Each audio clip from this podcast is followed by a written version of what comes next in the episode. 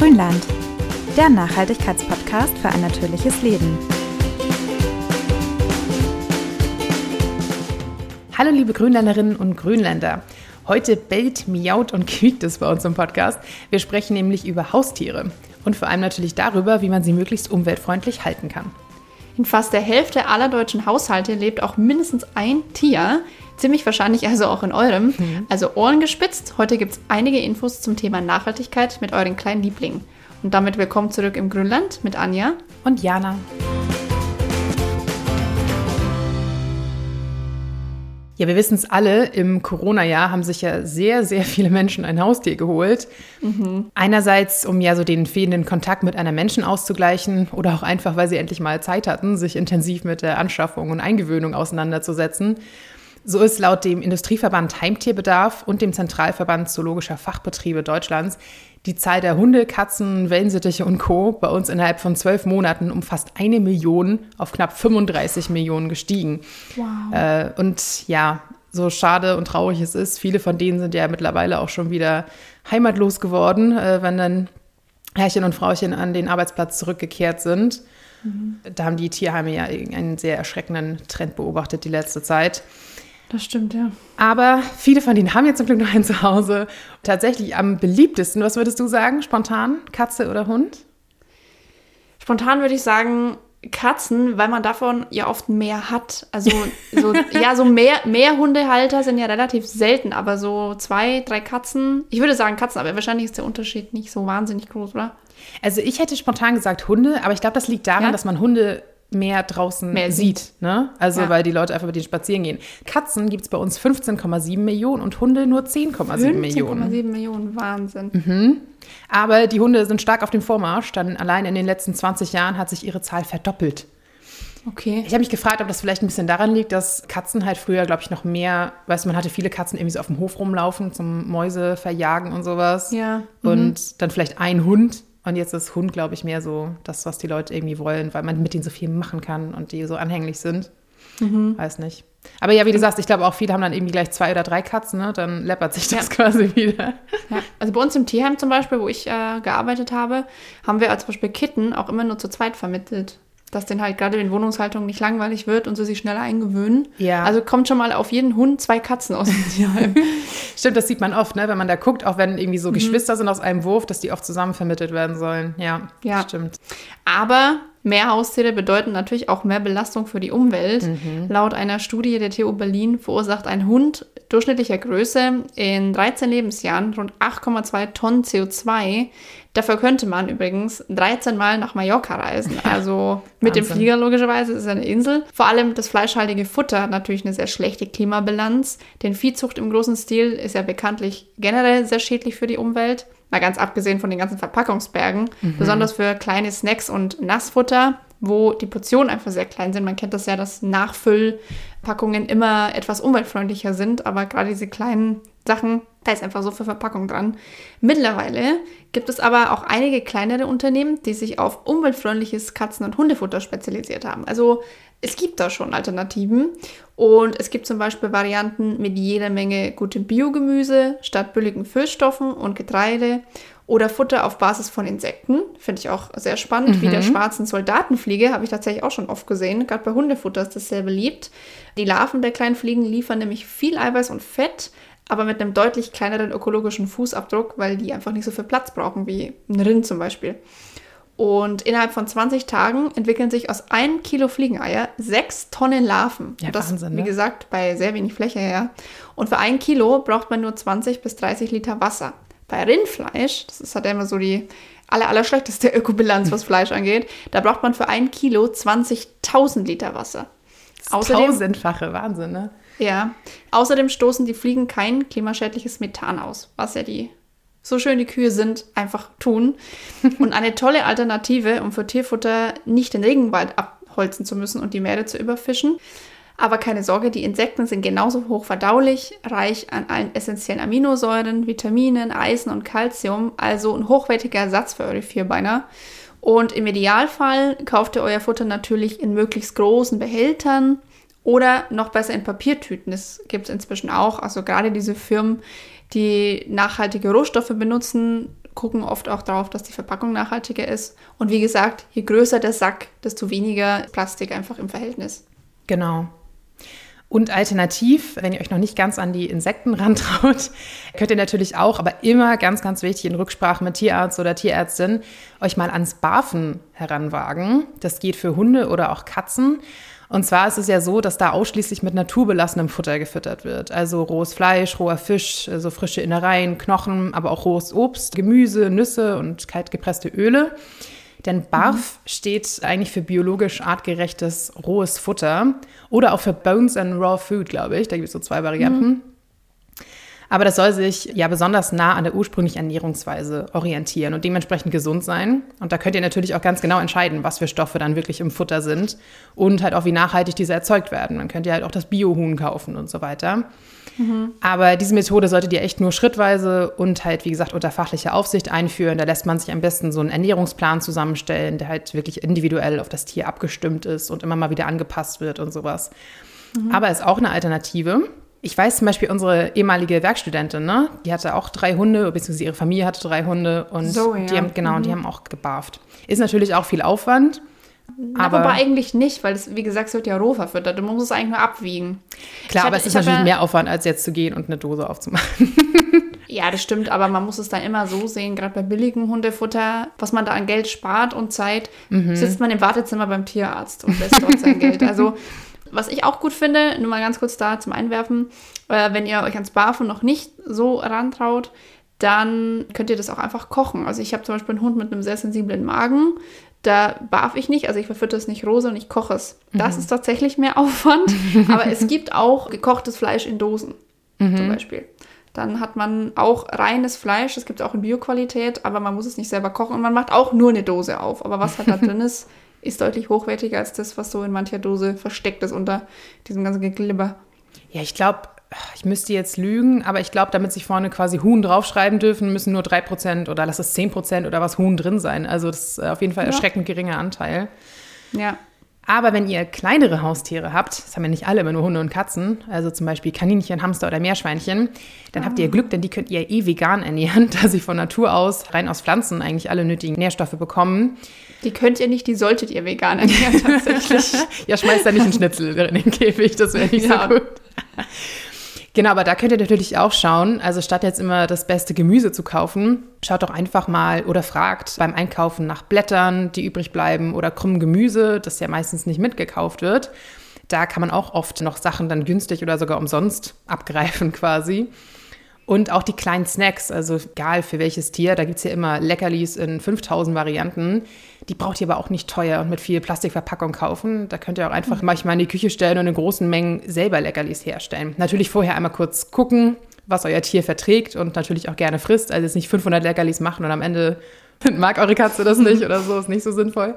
Katzen mögen gar nichts. Das ist ja schon mal das erste Problem. Aber da könnt ihr auch mal ein bisschen rumprobieren und da tatsächlich auch viel Geld sparen. Denn ganz ehrlich, diese ja. kleinen Portionen kosten ja auch ganz schön viel Geld auf Dauer. Womit sich viele auch schwer tun, welche Portion braucht eigentlich mein Hund? Und da kann man zum Beispiel auch gut beim Tierarzt das erfragen, wie viel ja, Futter braucht mein Hund, welche Nährstoffe. Es gibt inzwischen auch Ernährungsberater für Katzen und Hunde, wo man dann sich so einen Ernährungsplan erstellen lassen kann. Das kostet ein bisschen Geld, aber am Ende spart man auch wieder, weil man, also ich kenne das, dass man einfach zu viel in die Schüssel macht und hinterher wegwirft. Das ist auch mhm. eine Art Lebensmittelverschwendung, also da auch ein bisschen drauf achten. Oder die Tiere genau. fressen es halt und werden dick. Das sieht man ja auch immer wieder, wenn man spazieren geht. Ja, ja tatsächlich. Die, die einzigen Lebewesen auf der Welt, die übergewichtig werden, sind Menschen und Tiere, die mit Menschen leben. Das finde ich ja. total faszinierend. Ja. ja. Ihr interessiert euch für einen naturverbundenen Lebensstil? Dann schaut doch mal unsere Zeitschriften an. In der Landidee, Landapotheke, Landidee Altes Wissen und vielen anderen Heften zeigen wir euch jede Menge einfache Tipps und Anregungen zum Selbermachen, mit denen ihr euren Alltag Stück für Stück umweltfreundlicher gestalten könnt und euch selbst jede Menge Gutes tut. Ob Heilmittel aus der Natur, clevere Haushaltstricks oder nachhaltiges Essen. Es sind die kleinen Veränderungen, die Großes bewirken. Alle Hefte findet ihr unter landidee.info. Und was oben reinkommt, muss natürlich irgendwann auch unten wieder raus. Mhm. Und auch hier kann man auf die Ökobilanz achten. Beim Gassi gehen also auf jeden Fall jeden kleinen und großen Haufen einsammeln. Hundekot enthält Phosphor, Stickstoff und Schwermetalle. Forschende der Uni Berlin haben herausgefunden, dass die Umwelt tatsächlich mehr unter den Exkrementen leidet als unter der Herstellung von Plastikbeuteln zum Aufsammeln. Mhm. Und übrigens sind Beutel aus Bioplastik keine gute Alternative. Die Gründe sind relativ komplex, aber vor allem besteht dieser Kunststoff nie zu 100 Prozent und oft sogar zu ja, überschaubaren Teilen aus natürlichen Rohstoffen, ist also nicht wirklich besser biologisch abbaubar als normales Plastik. Außerdem werden für die Herstellung viele Ressourcen gebraucht, genauso wie für stinknormales Plastik. Also greift lieber zu recycelten Tüten, bis es irgendwann hoffentlich bessere Alternativen gibt. Ich muss gestehen, ich habe diese Alternativen mal ausprobiert bei meinem Hund und ich muss sagen, alles, was aus Papier ist. Also wenn ihr ein bisschen zimperlich so. seid, ja, wenn ihr ein bisschen zimperlich seid, was das angeht, würde ich euch das nicht empfehlen. Aber vielleicht können wir dazu nochmal eine gesonderte Folge irgendwann machen. Nur zu ähm, Hundecode meinst du? ja, nee, generell so, so, so, ein Selbsttest, weil ich finde, das klingt immer alles wunderbar. Da steht man dann in diesen Fachgeschäften und denkt sich, ach, da tue ich was. Und dann steht man vor dem Haufen und denkt sich, pff, also irgendwie habe ich mir das spaßiger vorgestellt. Aber anderes beschissenes Thema. Ähm, für die Katzentoilette aber gibt es tatsächlich gute Alternativen. Da gibt es nämlich inzwischen auch kompostierbare Streu. Die meisten bestehen aus Holz, Mais, Kompost, Rübenschnitzeln oder Papier. Und am besten kompostiert ihr Streu im Anschluss selber oder gibt es in den Biomüll. Und wenn ihr das Katzengeschäft täglich entfernt, lässt sich die Streu auch länger benutzen und ihr reduziert den Abfall. Also im Idealfall sollte man ja sowieso die Katzentoilette täglich von Kleinigkeiten reinigen, als jetzt einmal die Woche alles wegzuschütten mhm. und das meiste ist davon aber eigentlich gar nicht verunreinigt. Ich glaube allein aus Geruchsgründen. Ne? Ich hatte nie eine Katze, aber das soll ja nicht ja. so angenehm riechen. ja, und ich weiß es von den Katzen meiner Schwester, die gehen auch nicht mehr aufs Katzenklo, sobald da ein ja. Ködel drin liegt. Die ja, sind, die sind ja sehr, sehr reinlich. Mhm. Ja, und das gleiche gilt auch für Kleintierstreu. Achtet hier auf gute Biosiegel und Kompostierbarkeit und macht lieber ja, einmal am Tag, alle zwei Tage die kleinen Pfützchen, feuchten Stellen raus und nicht alles auf einmal, weil es ist, wie gesagt, dann meistens einfach nicht verunreinigt. Ihr werft es weg, es kostet einen Haufen Geld, es muss ja nicht sein. Genau. Ja, und wenn dann diese ganzen Grundbedürfnisse aber gestillt sind, dann will euer Tier natürlich auch beschäftigt werden. Die sind ja auch mhm. intelligent, deswegen holen wir sie uns ja auch, weil wir auch jede Menge zurückbekommen. Und bei vielen ist es aber ja so, dass sich im Laufe des Tierlebens ein ganzer Berg aus Spielzeug ansammelt und mhm. das meiste davon aus Plastik. Das ist natürlich nicht nur wahnsinnig schlecht für die Umwelt, vor allem weil die Teile ja dank scharfer Zähne und Krallen meistens nicht so lange halten. Aber tatsächlich tut ihr auch eurem Tier damit meistens keinen Gefallen. Denn im Gegensatz zu Kinderspielzeug zum Beispiel gibt es hier keine Grenzwerte, was Schadstoffe angeht wenn Hund, Katze und Co. darauf rumkauen, dann könnt ihr euch vorstellen, dass das Ganze natürlich auch irgendwann in den Körper übergeht. Mhm. Also sucht stattdessen lieber nach robusten Produkten, zum Beispiel aus regionaler Wolle, aus Biobaumwolle, aus nachhaltigem Holz, äh, Naturkautschuk und so weiter. Die könnt ihr dann am Ende ihres hoffentlich langen Lebens oft auch einfach kompostieren. Also das ist schon mal deutlich besser.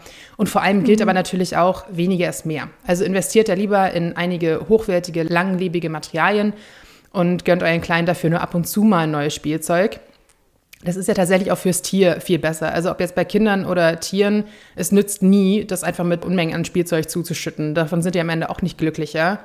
Also Tiere am besten mit Training und gegebenenfalls Artgenossen beschäftigen, äh, statt ja mit Massen an Spielzeug. Und ganz mhm. ehrlich, viele freuen sich ja auch über so ganz banale Alltagsgegenstände. Ne? Also leere Kartons, gerade ja. bei Katzen sieht man das ja immer wieder, oder Klopapierrollen oder keine Ahnung was da reichen ja manchmal echt schon so ganz kleine Dinge, die wir eigentlich fast weggeworfen hätten.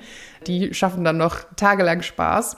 Und natürlich so Sachen wie Unterschlüpfe, Kratzbaum und Co. Die könnt ihr mit etwas ja, handwerklichem Geschick auch selbst zimmern. Wenn man die jetzt wirklich neu kauft, komplett in Natur, das geht schon ganz schön ins Geld. Aber mhm. wenn ihr euch irgendwo ja ein bisschen Altholz besorgt, vielleicht habt ihr noch was rumliegen oder so Obstkisten oder sowas zum Beispiel, das kann man, kann man gut selbst kurz zusammenschrauben und dann mit Naturseil, natürlichen Textilien und so weiter halt ein bisschen aufpeppen und gemütlich machen, anstatt halt einfach den Polyester Schlummerkorb quasi hinzuschmeißen. Genau, oder halt auch gerade so Kratzbäume und so weiter, die sind ja auch oft mit, mit Kunstfasern dann ummantelt und sowas. Und die Katze kratzt ja. das schön runter und ich meine, das bekommt ihr natürlich auch ab, ne? Es ist dann alles in der Luft, genauso wie Teppichfasern und so weiter. Also je natürlicher, desto besser. Ja, also ich kann das aus eigener Erfahrung sagen. Als wir unsere Hündin bekommen haben, war ich auch so Feuer und Flamme ähm, in dem größten Tierbedarf-Laden, den wir so kennen. Wir nennen jetzt keine Namen und dachte auch, ja, das braucht sie, das braucht sie, das braucht sie. Mhm. Und am Strich waren es dann drei Spielzeuge, die alle innerhalb von zwei Wochen zerbissen waren, inklusive einem sehr, sehr hochwertigen Oktopus, den sie von dir bekommen hat. Ja, oh Gott, der hat schon der, eine Weile gehalten. Ja, aber auch das war einfach, der war super hübsch, aber der hielt einfach nicht lange. Also gerade wenn ihr so einen jungen Hund habt oder einen verspielten Hund, noch viel mehr Freude hatte sie einfach an einer Küchentuchrolle, die außen mit Klopapier verstopft war und habe ich so Löcher reingeschnitten mit Leckerli. Und einfach, oder in den Karton haben wir auch gehabt, wo halt so Raschelpapier drin war, ganz normales Zeitungspapier in, in so Streifen gerissen und da waren halt dann so kleine Leckerli drin, die gut riechen. Also das war einfach ihr Highlight. Gut, das hat mhm. natürlich mit Futter zu tun. Das ist grundsätzlich immer gut.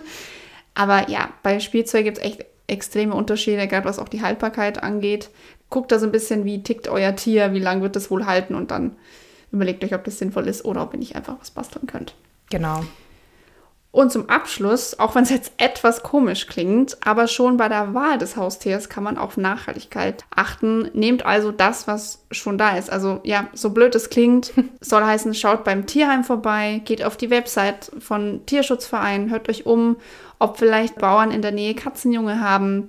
Mischlinge, also sowohl bei Katzen als auch bei Hunden, sind meist auch viel gesünder, robuster, mhm. dass ihr viele schöne Jahre mit euren tierischen Begleitern habt. Und gerade jetzt, wo der Lockdown vorbei ist und die Leute wieder zur Arbeit müssen, nicht mehr so viel im Homeoffice sind, hatten wir, also ich kann es auch von unserem Tierheim sagen, einfach eine Flut an Tieren, die wieder zurückgekommen sind. Ja. Die warten alle auf ein Zuhause. Klar, wenn ihr jetzt unbedingt einen Golden Retriever wollt und nicht so lange warten wollt, ist auch ein Züchter okay.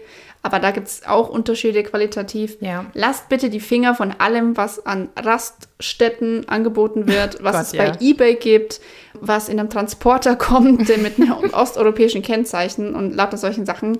Also da gibt es wirklich ganz, ganz schlimme Dinge, was sowas angeht. Aber wie gesagt, Tierheim ist tatsächlich das Nachhaltigste, weil die Tiere sind einfach schon da. Da wird nicht extra gezüchtet für die, zu diesem Zweck. Und die Tiere freuen sich, wenn sie endlich, endlich aus ihrem Zwinger dürfen. Genau. Ja, und tatsächlich ist es auch so, wenn ihr ins Tierheim geht, dann erfahrt ihr, wie du schon sagst, ja auch oft viel mehr über die Tiere, ne?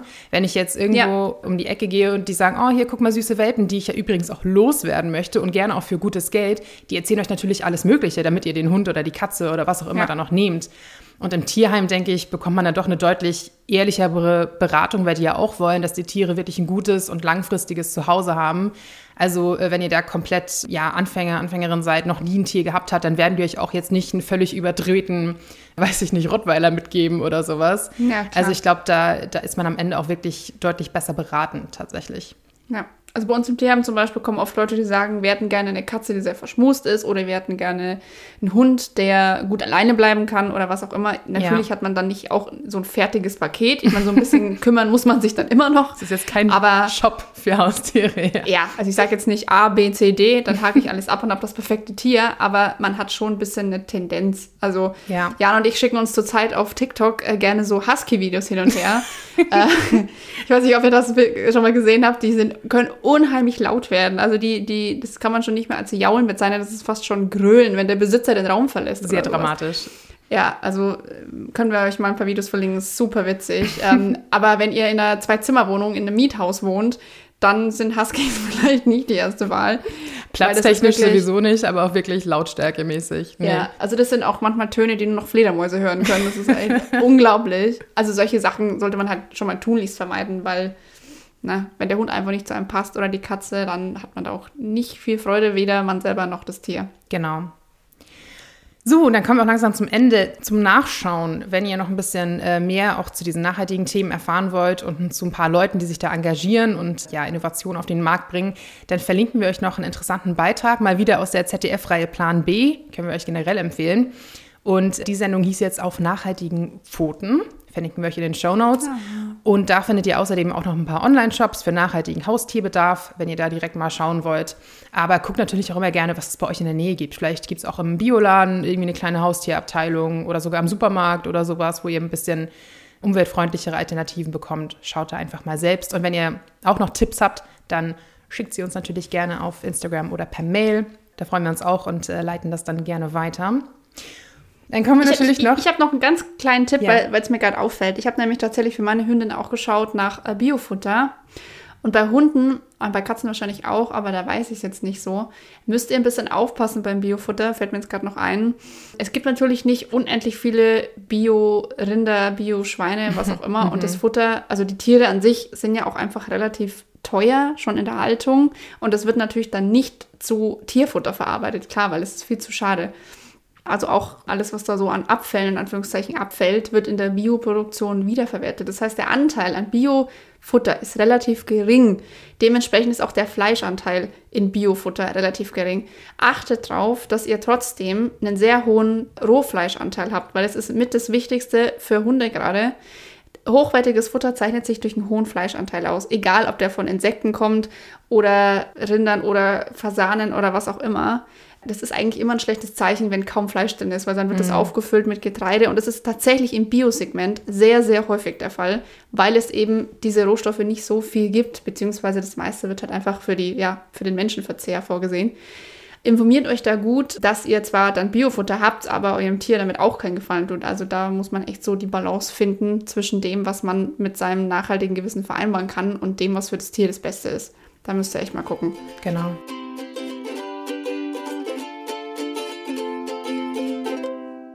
Und dann kommen wir noch zu unserer äh, neu eingeführten Kategorie, die immer noch dum, dum, Grünfutter heißt. Wollen wir jetzt einen Jingle machen dafür? Dum, das, das war schon. Das war schon, okay. Bei mir wäre diese Woche der Tipp, den habe ich nämlich, ja, letztes Jahr, glaube ich, schon mal angefangen zu hören, aber jetzt in letzter Zeit wieder mehr Folgen äh, hintereinander quasi. Und zwar ist das der Podcast Peter und der Wald. Oh. Ich habe auch erst tatsächlich ähm, am Wochenende, da waren meine Eltern zu Besuch und ich habe ihnen davon erzählt. Und erst als ich das gesagt habe, habe ich endlich geschnallt, dass das dann ja scheinbar ein Wortspiel mit Peter und der Wolf ist. Das habe ich mhm. vorher nicht, nicht so gelesen. Ist aber jetzt auch nicht so super griffig, oder? Nee, das reimt sich auch nicht oder so. Also. Ja gut, Peter und der Wolf reimt sich auch nicht. Nein, ich meine, Wolf und Wald reimt sich nicht. Ich finde, so. sowas macht irgendwie, ergibt irgendwie immer nur Sinn, wenn sich das reimt und man sofort draufkommt. Ja, irgendwie, also in meinem Kopf hat es nicht so geschaltet, aber vielleicht bei euch ja schon. Jedenfalls, das ist der Podcast, mittlerweile der Geo-Podcast. Der wurde ab der zweiten Staffel von, von Geo, also von der Zeitschrift, übernommen und gesponsert quasi mit Peter Wohlleben. Und den kennt ihr bestimmt auch. Das ist, glaube ich, Deutschlands bekanntester Förster der ja auch schon diverse Bücher geschrieben hat. Wir können auch sehr, sehr empfehlen die Dokumentation, die findet ihr, glaube ich, noch auf Netflix. Da war sie auf jeden Fall eine Weile oder sonst auch woanders zu Das geheime Leben der Bäume. Das war ja sein erfolgreichstes Buch und da haben die halt auch eine Doku zu gemacht. Sehr schön anzusehen, super informativ.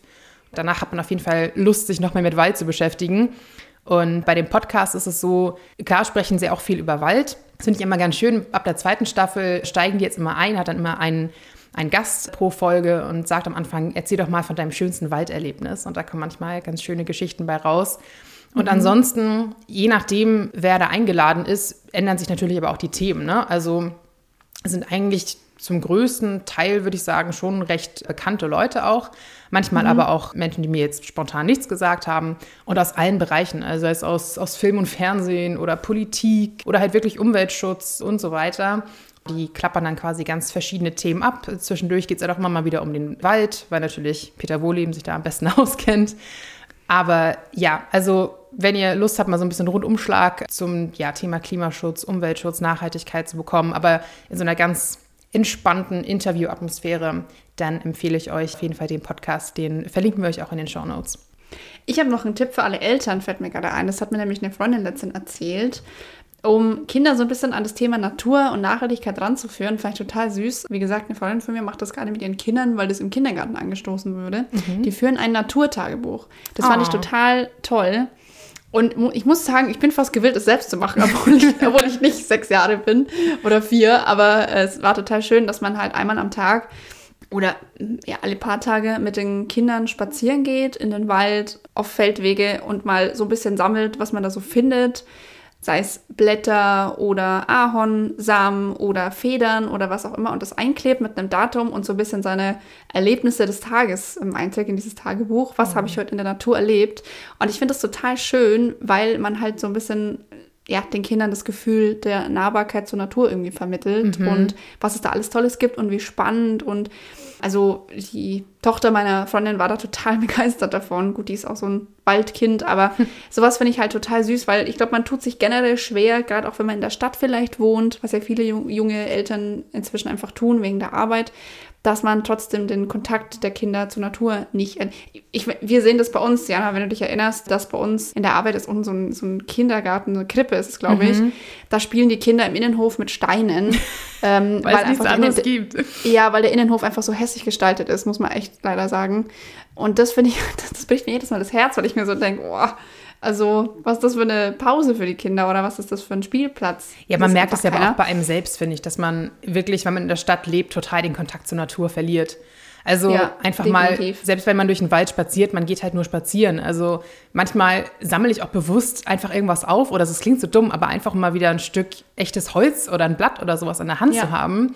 Tatsächlich ist das auch total wichtig, finde ich, dass man halt auch den, den Kindern ja, das ist ja leider immer häufiger, dass sie sagen, oh, bloß nichts aufsammeln und nichts anfassen. Nein, lass die mal aufsammeln und anfassen. Vielleicht jetzt nicht den Regenwurm direkt in den Mund stecken, aber mal wirklich den, den echten körperlichen Kontakt zur Natur zu haben, ist wirklich wahnsinnig wichtig und das erdet einen ja auch. Also das ist ja, Ja. tut ja total gut.